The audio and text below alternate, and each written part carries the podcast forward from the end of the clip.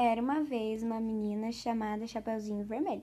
Um dia sua mãe chamou o Chapeuzinho Vermelho e pediu que ela fosse até a casa da vovozinha levar guloseimas, porque ela estava doente. A mãe da menina pediu que ela fosse pelo caminho mais longo, pois pelo caminho da floresta havia um lobo muito mau. Chapeuzinho desobedeceu, foi pelo caminho da floresta e encontrou o lobo.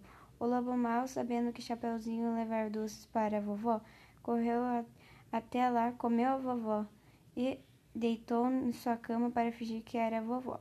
Chapeuzinho chegou, entrou, achou a vovó diferente. Assustou ao perceber que não era a vovó. Chapeuzinho começou a gritar, pedindo socorro. Passava um caçador por ali até que viu o grito da menina. Atingiu o lobo mau, abriu sua barriga e salvou a vovozinha. As duas agradeceram muito ao caçador e se tornaram grandes amigos. Fim.